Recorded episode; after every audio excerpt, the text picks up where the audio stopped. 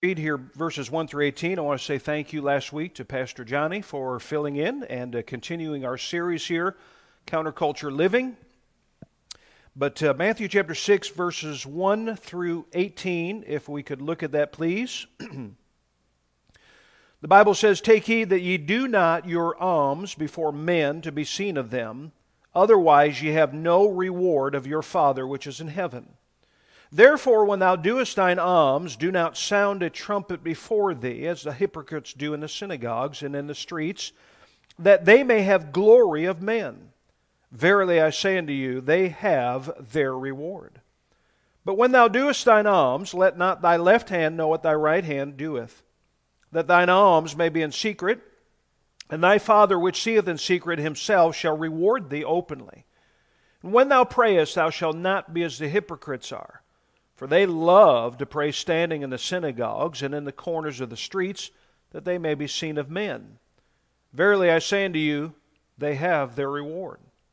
But thou, when thou prayest, enter into thy closet, and when thou hast shut thy door, pray to thy Father which seeth in secret. And thy Father which seeth in secret shall reward thee openly. But when ye pray, use not vain repetitions as the heathen do, for they think that they shall be heard for their much speaking. Be not ye therefore like unto them, for your Father knoweth what things ye have need of before ye ask him. After this manner therefore pray ye, Our Father which art in heaven, hallowed be thy name. Thy kingdom come, thy will be done in earth as it is in heaven. Give us this day our daily bread, and forgive us our debts as we forgive our debtors. And lead us not into temptation, but deliver us from evil. For thine is the kingdom and the power and the glory forever. Amen. For if ye forgive men their trespasses, your heavenly Father will also forgive you. But if ye forgive not men their trespasses, neither will your Father forgive your trespasses. Moreover, when ye fast, be not as hypocrites of a sad countenance, for they disfigure their faces, that they may appear unto men to fast. Verily I say unto you, they have their reward. But thou, when thou fastest, anoint thine head and wash thy face, that thou appear not unto men to fast, but unto thy Father which is in secret, and thy Father which seeth in secret shall reward thee openly. Today I want to talk about this subject and ask this question about your service for the Lord Jesus Christ. It's a simple question. What is your motivation? What is your motivation. Let's pray together. Father, thank you for this blessed time we have to search thy word. I pray that you'd help us to understand fully uh, what you have for us here today. And we pray this in Jesus' name. Amen. As a reminder of where we are in our study here, which is called Counterculture Living, we're actually walking through the Sermon on the Mount. This sermon, as we find it in the pages of Scriptures, covers Matthew 5, 6, and 7. The sermon began with the introduction known as the Beatitudes, but now we're coming to the meat of the sermon. In fact, we've been there, this meat of the sermon, the crux of what Jesus is trying to get across. But it's quite interesting as now we've moved from verses 17 to 48 to now chapter 6. There is a little bit of a contrast in the material. From verses 17 to 48 of chapter number 5, Jesus is dealing with false teaching. In fact, he's dealing with a false teaching that is about the law. But in the text that I've read to you today in chapter 6, verses 1 through 18, Jesus is not dealing with false teaching, but he's dealing with a false religiousness, a hypocrisy that has shown up in the leaders. And I want you to know something that as Jesus comes to chapter 6, this is not a new subject. Jesus is not introducing a new topic. He's actually continuing this whole theme of the righteousness that we have ought to exceed the righteousness of the Pharisees. Now, Jesus is not preaching a good work salvation. He's not saying, look, if you're this good, you can make it to heaven. What Jesus is getting at in Matthew chapter 5 verse 20 that your righteousness ought to exceed the righteousness of the Pharisees is this that when you get saved there should be a difference in your life. Is that not true in what Paul said in the book of Corinthians? He said, Look, he said, the day that I got saved, I became a new man. Old things passed away, and behold, all things are become new. So if you're sitting in the pews here today and you say, Well, preacher, I've had some type of religious experience. Yeah, I've been born again. You know, I, I prayed some prayer. But if that prayer did not change your life, then you don't have the same salvation that the Bible talks about. The Bible is clear that when a man is born again, he has a new life in Christ. And that is going to show forth the righteousness that now comes forth from that life is different than the dry religion of the Pharisees and the scribes. And how interesting in verses 17 to 48 that as he talks about this false teaching, he's comparing it with the relationship we have with everybody else. Oh, we ought not to commit adultery. We ought not to be angry. We ought to make sure that we have these things lined up because that righteousness shows up in the relationships with other people. But now, in the text that we come to today, it is not in the relationship with everyone else, but it has to do with our relationship with God. And I think the crux of what Jesus is getting at in Matthew chapter 6, verses 1 through 18 is this Don't try to impress people with your relationship with God. Isn't that amazing in churches all across the United States? People come in and they think that either how they act, what they do, what they say, Oh, it'll impress Deacon so and so. Oh, the preacher will notice me. But I'm telling you, in this text here today, Jesus is thrusting this whole scenario, and it is this that you ought not to impress others with your relationship with God. How amazing it is that people may do the right things, but for the wrong motives. We can do all the right things, that is, serve God and worship God, but we can do them from a carnal standpoint and for the wrong reasons, and that is to improve our status before everybody else. Now, Jesus is not condemning any act of public worship. We're doing that here today. But he's saying here that if our relationship with God depends on what everybody else sees and what everybody else thinks, then I'm telling you, you're looking for the glory of man, not the glory of God. And both motives according to this, very interesting, have their reward.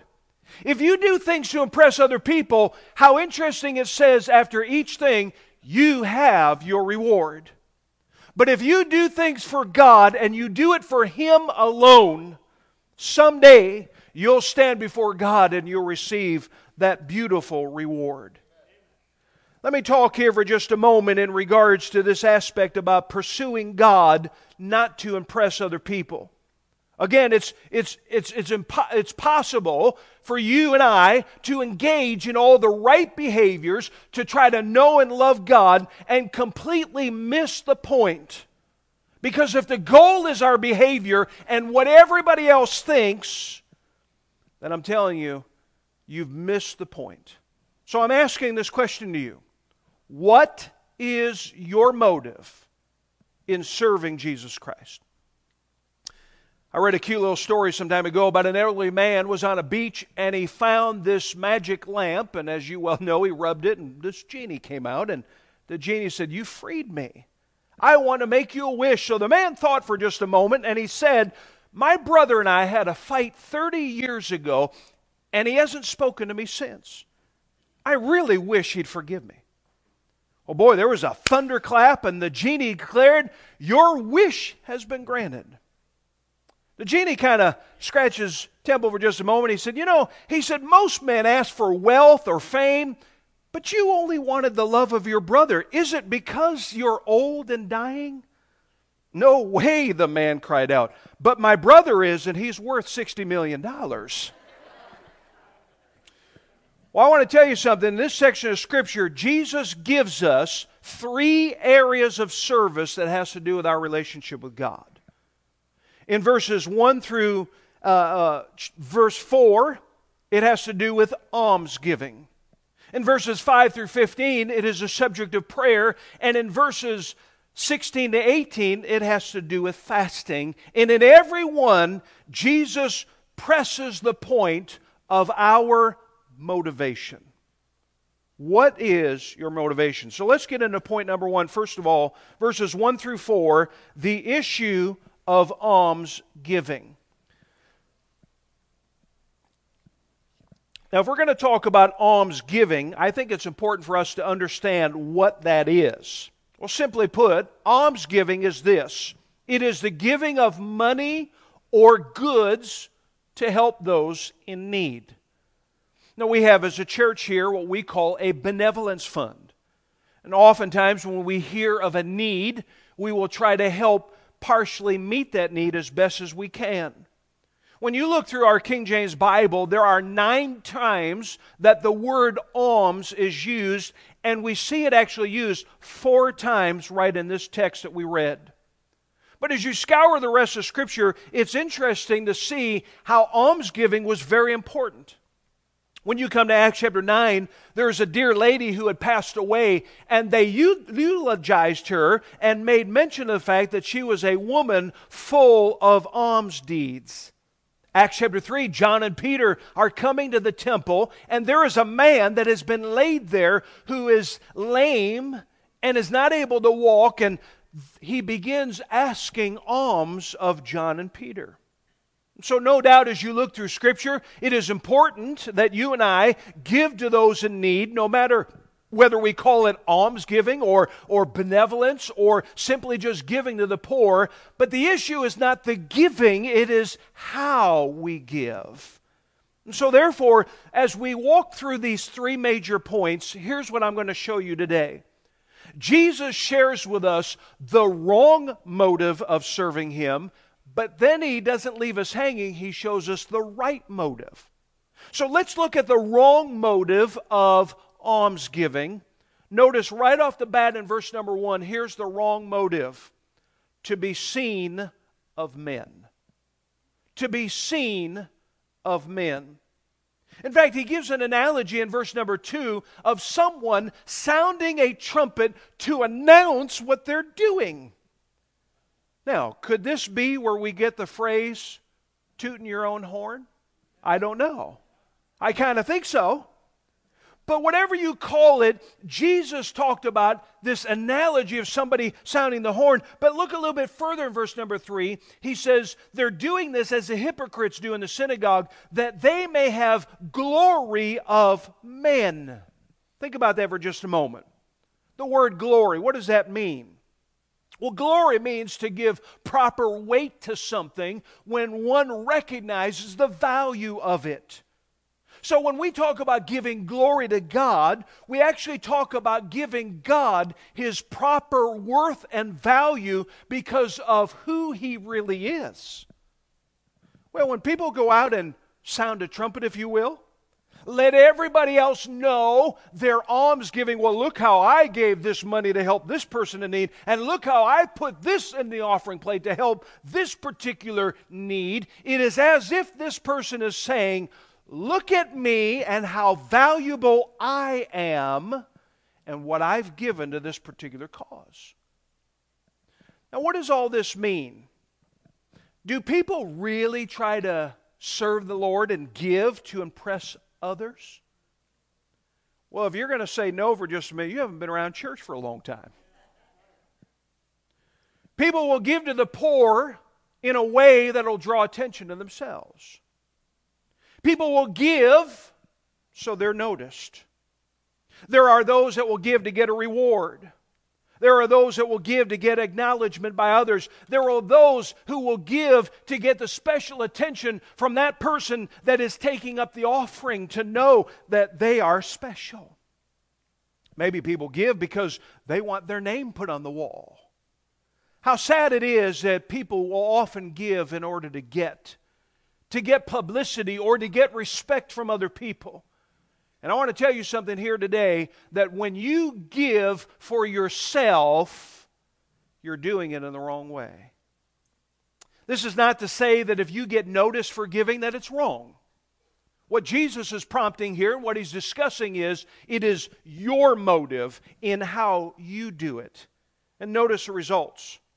When you and I give with the wrong motive, then we actually get what we're looking for We'll get the thanks from the recipient. We'll get our name listed there on the wall of donors, but that's it. Jesus is basically saying if you're doing it for the recognition, for the accolades of everybody else, you'll get your reward here, but that's it. You have your reward. But notice the right motive. Two things I want you to see here. Jesus talks about don't let your right hand know what your left hand is doing in verse number three, but verse number four, he puts it this way give in secret. You see, the right way that Jesus says to give to the poor or to a particular cause is that you give in secret.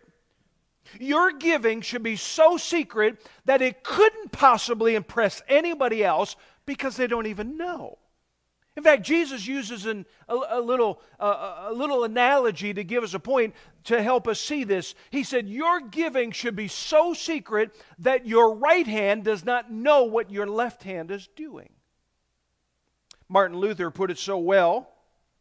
He said, We should give with singleness of heart. And that means that the heart is not ostentatious or desirous of getting honor and reputation, reputation from it, but is moved to contribute freely, regardless of whether it makes an impression and gains the praise of people or whether everyone despises and profanes it. I think Martin Luther got it right. But notice here now, verses 1 through 4, that's the alms giving. Jesus gives us the wrong motive, the right motive in helping meet needs. But now notice verses 5 to 15, the issue of prayer. The issue of prayer. Now, all of us know what prayer is. If we were to give a simple definition of prayer, we would say prayer is simply talking to God. It is one of the basic components of our relationship with our Heavenly Father. But the question is this when you come and you pray in a public forum, Maybe you're invited to pray in front of a class, maybe here at the pulpit, or maybe in a small group as you pray. What is your motive in praying? Well, again, Jesus gives, first of all, the wrong motive. The wrong motive is this. Verse number five, he says, There are those that are giving to be seen of men In fact, he calls these people hypocrites. Jesus signifies these people that are giving this way as hypocrites because they want people to see how spiritual they really are. They're pretending to be something that they're not. Oh, this person that comes and prays in the public square, where does he go? He goes to the street corner where all the business is taking place. He goes to the synagogue where all the religious people are walking by and go, Oh, did you notice so and so praying right over there? Oh, did you know so and so right at the door? He was kneeling down and praying. Now, this doesn't mean somebody cannot pray in public. We open our services in prayer. We close our services in prayer. We'll get together in small groups. But again, the question is are you talking to God or are you talking to other men through God? What's your motivation? Well, he says in verse number five, it's to be seen of men. But notice verse number seven, he says here that some are praying using vain repetitions. What does he mean by that? There's a repetitiveness. He talks about here in verse number 7 about not praying as the heathen do. Now, boy, it seems like Jesus is just kind of cutting right at the knees here. Praying like the heathen? What are the heathen? Well, the heathen really are people that are considered pagans, non Jews. They have no relationship with God. So when they come and pray, they're praying using all these big words, they're saying all these things, they're repeating these things without having any sense of a relationship with God because they're just simply heathen. And what Jesus is saying is don't pray like them. Why? Because you have a relationship with God, your Father in heaven, and pray like you're talking to someone that you have a dynamic relationship with. But I love this about the vain repetitions. I think we all understand meaningless prayers, rote uh, prayers. Those are prayers that are given where the words, sure, they have some meaning, but the heart and the mind are no longer engaged, and so these things are repeated thoughtlessly. Now, I honestly believe, I don't think it's anything wrong to say, and we're going to look in just a moment at this prayer given here, what we often refer to as the Lord's Prayer, and I'm going to say that uh, something about that in a minute. And I'm not saying that's wrong for us to pray, but I know of churches that will pray this on a weekly basis. And again, nothing wrong with, with praying this prayer, but many times it is repeated without thinking what we're praying. Oh, is the prayer good? Absolutely. Jesus gave it. But when we repeat it so often and we don't even think about what we're saying, it's almost like prayers like, Now I lay me down to sleep, I pray the Lord my soul to keep. And if I should die before I wake, I pray the Lord my soul to take. How many of you prayed that with your kids? No, don't raise your hand. I'm sorry. How about this one? Before you eat, God is great, God is good. Now we thank Him for this food. Many of you are have grown up in churches, been part of places where you prayed and were taught formal prayers or some type of prayer to say at particular occasions. But I want to remind you something. When Jesus talks about vain repetitions, what he's saying is you've got to be careful here about praying a prayer that may seem as a vain repetition. Oh, you may it may start off good, it may be repeated often, but again, your mind and your heart are no longer engaged, and that type of prayer really becomes worthless. In verse number seven, Jesus challenges a type of prayer that thinks it can merit a hearing from God given the right uh, statistics. In other words, maybe if I pray long enough, if I pray intensely enough, if I pray the right words, if I repeat these words, then God will answer my prayer. And I want to tell you something prayer is not a technique. Oh, sure, there's certain facets to learn about prayer, but I'm going to just tell you something when I was dating my wife, nobody had to teach me how to talk to my wife. I wanted to talk to her. And I expressed to her what was on my heart, and she did the same. And because we loved one another and we had a relationship with one another, we came and we spent that time together. That's the way talking is to God. That's the way prayer is, not repeating these prayers. I don't mean to pick on him, but Brother Zapula back there, Brother Pete, I love it. He was coming, he called me one day. He said, Pastor, he says, I, I want to know how to pray. He says, I sit in this group and I hear this person pray. And I think to myself, well, I can't pray after that person. Then I hear this person pray, and I'm not sure really how to pray because, boy, they seem they've got it all down. And can God hear a man from Brooklyn? He said, I'm just going to speak my Brooklynese. I said, God hears Brooklynese, brother. He hears it. You come to God just as you are, and God will hear you. Jesus gives the wrong motive here, but notice now the right motive. Verse number six, look at this. He says, Go into your closet. Again, it does not mean that you cannot pray out in public. But I think what Jesus is getting at is this that if you have a motive of wanting to impress other people, you are probably ought to quit praying in front of other people and get into the bathroom, get into the back room of your house, and spend time with God. So, again, does it mean that it's improper for us to pray in public or with other people? Not at all. Jesus prayed in public.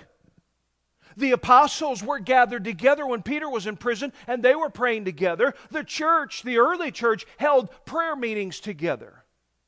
But again, it's our proper purpose and prayer that is the important factor. Get in the habit of praying in public.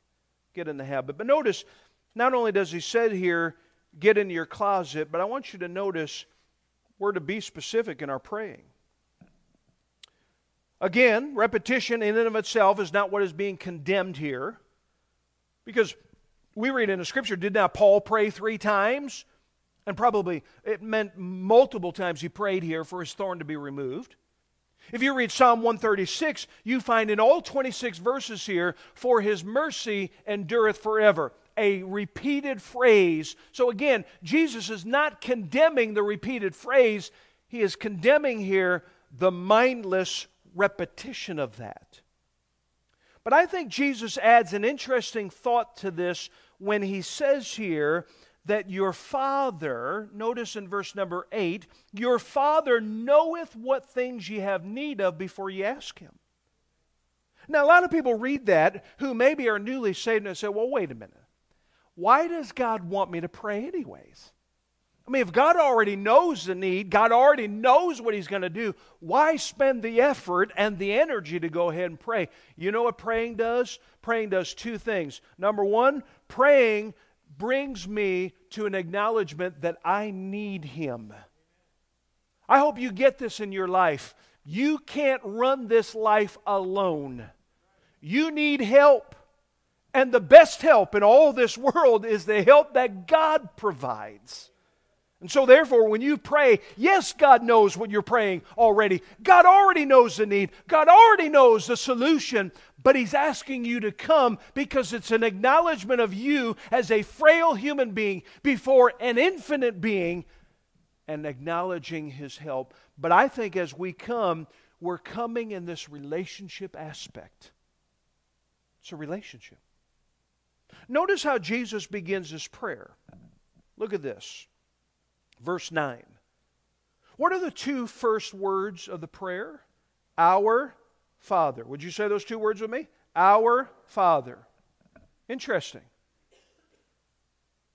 He doesn't start off and say, Lord. Some lofty thing. He, he comes and builds off of the relationship. If you're saved here today, you're a child of God. You have a relationship with the Heavenly Father in heaven. And there you are being able to come on this earth right to the throne of grace to seek His help in time of need. Our Father. Now, this prayer is an interesting prayer. It's commonly been referred to as the Lord's Prayer. But I want to go ahead and say to you that the Lord's Prayer is actually found in John chapter 13 where Jesus prays before the Father in heaven. What this is given here in Matthew chapter 6 is actually should be called the disciples' prayer. You say, well, preacher, is it really a big deal? Well, let me just tell you something. This is not the Lord's Prayer because the Lord had no debts to be forgiven of. The Lord had no sins to be confessed. The Lord had no wrongs to be righted before the Father. And so, therefore, this is a model prayer that Jesus gave the disciples, not necessarily to be repeated mindlessly, but as an example, as a model of how to pray. And so, what is this prayer all about? First of all, notice, I'm going to give you just four things. Recognize who God is. Notice again, the prayer begins with our Father. But then he begins, Our Father which art in heaven, hallowed be thy name. We start talking about God's holiness. Now, I want to encourage you as you come before God, before you start coming with your laundry list of requests, you ought to come acknowledging who God is. You say, Well, how do I know who God is? That's when you get into the Word of God. When you get into the Word of God and you study the Word of God, you get to know God and you'll begin recounting to the Lord His great mercy, His loving kindness, His grace, all of these beautiful things about God, and you recognize who He is. But secondly, then we come, we'll reveal our needs. He says in verse 11, Give us this day our daily bread. So sad today, it seems like our daily needs are met by MasterCard and Visa. And hardly a person ever goes to God and asks them, Lord, would you provide for this little need? God, would you provide for this? Because we go back to our financial God that we have credit with. And oh, how much we need in this country for us to come back to where every day we're acknowledging God. I've often told this story. My mother in law, when I would drive her around sometimes, she'd pray for a parking space. Remember the first time I heard that, I thought, that is dumb. I mean, come on, there's plenty of parking spaces. She'd, Lord, Lord, give us a parking space right up front. And sure enough, the Lord would provide one. Finally, one day I said, Mom, keep praying. Keep praying. Ask the Lord for those parking spaces. But it might be that you need, have a need this month. You're falling short. You know what God wants? He wants for you to acknowledge Him, to come to Him. Notice here repentance of sin. This is an aspect of being honest with God about ourselves. God wants you to be honest before Him. Too many prayers are just simply lofty prayers. Oh, just praying this prayer and asking the Lord for this. But I'm telling you, God wants you to come and confess sin, but then request deliverance. Deliver us from evil, verse number 13. Lead us not into temptation. So if you want to know how to pray, look at verses 9 through 13 and follow that as a model. Use it as a model. But now let me get into the last issue, and that is in verses 16, 17, and 18. It's the issue of fasting. I think just like almsgiving, it's probably pretty important that we define fasting and give some biblical context to this. Fasting is intentionally abstaining from food and sometimes even drink for a specified time to serve a spiritual purpose. Let me give that definition again. Fasting is intentionally abstaining from food and sometimes even drink for a specified time to serve a spiritual purpose. Now, if you walk through Scripture, you'll see a number of people fasting in Scripture. 1 Samuel chapter 1, Hannah fasted because she was in mourning over a great need. Esther, in the book of Esther, called upon her uncle Mordecai and the people of Israel to fast as she was coming to a crisis in her life that would affect her and all of the people of Israel. And she said, We need to fast before God. Daniel had a very difficult matter, and what did he do? Not just prayed, he fasted and prayed. Fasting is connected to repentance and a return to God, Joel chapter 2. The apostles fasted and worshiped before sending men out for their new ministry, Acts chapter 13 and verse 14. Fasting is an expression of humbling yourself before God. Now, here's what fasting is it is this idea of putting aside the need of the physical to heighten the need of the spiritual. I want to tell you, living in this body as we do, we are consumed with meeting the physical needs the physical needs of pleasure, the physical needs of hunger, the physical need of being weary and getting some rest and we're constantly in this mindset of the physical, meeting all that. But God has saved us and woken our spirit to the fact that there are great spiritual needs. And oh, how often for us to come to the place to recognize those spiritual needs. If we stop eating for a period of time and stop drinking for a period of time, we come to a place where we are cognizant of those great spiritual needs in our life. I've heard many people say, well, fasting's not in the New Testament, it's just something relegated to the Old Testament. I want you to notice what Jesus says in verse number 16. Moreover, when ye fast. Doesn't sound like Jesus is coming in and saying, All right, that was Old Testament now. Now we're going off to something new. No, Jesus recognized the importance and the value of people fasting before God. But again, as Jesus talks about the subject of fasting, Here's the wrong motive. Jesus again calls this motive very hypocritical. In fact, they're pretending to worship God so that other people can see how spiritual they are. So, how do they do this? Well, the Bible says they disfigure their faces. The word disfigure is a very interesting word. It means to actually hide or cover. So, what these religious leaders would do is they would cover their faces with dirt and ash and would wear dirty clothes, clothing in order to appear before people as they're fasting. Oh, don't you feel so bad for me? I've been fasting for five days, and look at me as I'm coming before God. Look at how spiritual I am. They disfigure themselves. Well, Jesus said there's a right motive. And what is that? Well, he says, anoint your head, wash your face. In other words, can I just put it this way? Act normal. Act normal. Don't appear before other people that you're famished and that you're going through this crisis in your life so you can be spiritual and appear spiritual before other people. Just act normal. Anointing the head with oil and washing the face were normal things that these Israelites would do before going out the door. But notice he said, fast in secret. Fast in secret.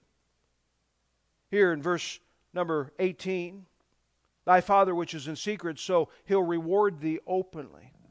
Doesn't mean that people may not notice. I have fasted from time to time, and I've joined other people for lunch and have just refrained, but I've not gone into a big deal. People may have noticed that I've been fasting, but the motive is important. Do you put yourself before others to let them think that you're spiritual? As I conclude today, Jesus' point in these 18 verses was not really to scold his audience because they weren't giving enough or praying enough or fasting enough. Jesus assumed that everybody was interested in following God, and therefore, as they follow God, that they would give to help out the needs that were around them. Jesus understood that, uh, or assumed that the people that he spoke to would understand that prayer was the lifeblood of a person in relationship with God. Jesus assumed again about his audience that they knew about fasting. Yes, fasting was associated with the Day of Atonement and, and all those other things, but they were going to come before God and fast so they could recognize the spiritual aspect of their lives. So, nowhere in this passage is Jesus telling us here, all right, I'm going to tell you something. You got to give more. You got to pray more. You got to fast more. Jesus was castigating the motive of the religious leaders. And Jesus was looking at his audience and saying, You can follow that righteousness, or you can take the righteousness that I give you let it flow out of your heart and be sure that what you do for the Lord Jesus Christ is not for the glory of men, not to be seen of others, but that you do these things for the sole purpose of the glory of God. Doing it for the right reasons. And what is that great reason? It's God Himself. If you look through these 18 verses that I've read, you'll notice that the title Father is used 10 times. Verse 1, verse 4, twice in verse number 6, verse number 8, verse 9, verse 14, verse 15, twice in verse 18, our Father. That is, God is the focus, not us. How sad that we come in and we're the focus. Oh, look at how much I gave. Oh, look at me how I'm fasting. Oh, look at me as I'm praying over here and look at listen to the lofty words that I'm using. If you serve so you can be noticed by other people, you have your reward. It's here. But I want to serve Jesus, and I want to serve my Father for His glory for His glory. So, the question I have to you today what is your motive? What's your motive for serving God? What's your motive for being a greeter? What's your motive for doing special music? What's your motive for teaching the Word of God in a class? What's your motive for being here today? What is your motive for conducting your life as you do? What is your motive? Father, I pray that you'd help us today as we conclude this time with an invitation, invite people to make decisions based upon what they hear. I ask, Lord, that each person today would evaluate their life and follow you. While heads are bowed and eyes are closed, please, nobody looking.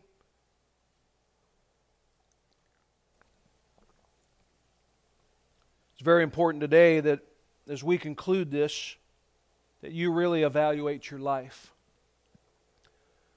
I did not preach today for the sake of just giving information, though today you may have learned something. Many of you have heard me say from time to time, I don't preach for information alone, I preach for transformation. And I desire for people to come to know God. And today you might be here and you say, Well, preacher, you've been talking about Christians and how, how they ought to serve God. Really, I haven't been in church a whole lot, and I'm, I'm just kind of here. I'm observing things, and, and uh, I, I really don't know if I'm a Christian yet. I, I, don't, I don't know Jesus as my Savior. In fact, if I were to die, I don't know if I'd go to heaven. I want to encourage you today that you can come to Jesus, but you got to come on Jesus' terms.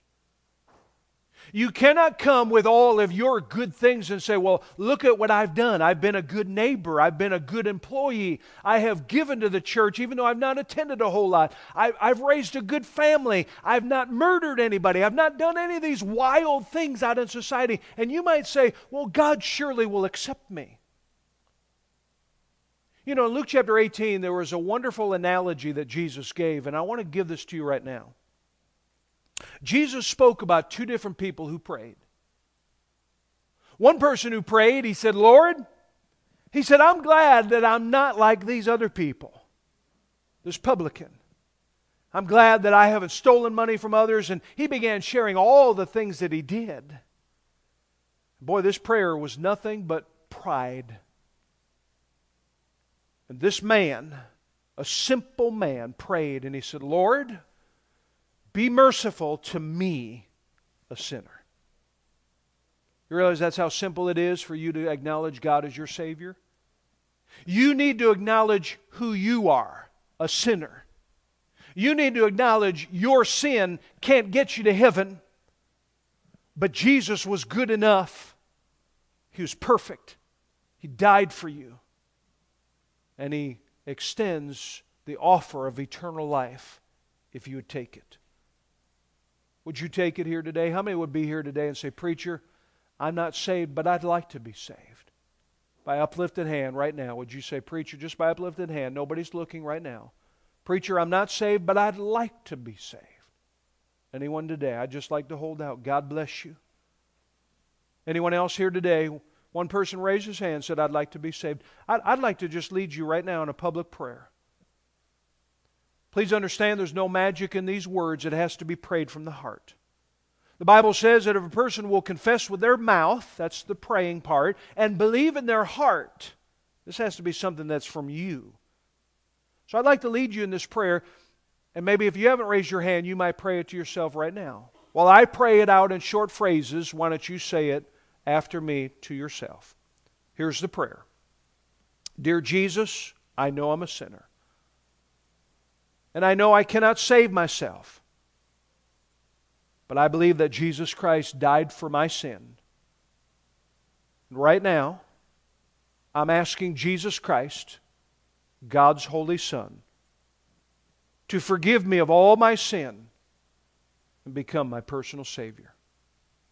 And in Jesus' name, I ask this. If you just prayed that prayer right now, I'd like you to just look right up here. Just look right at me. You prayed that prayer.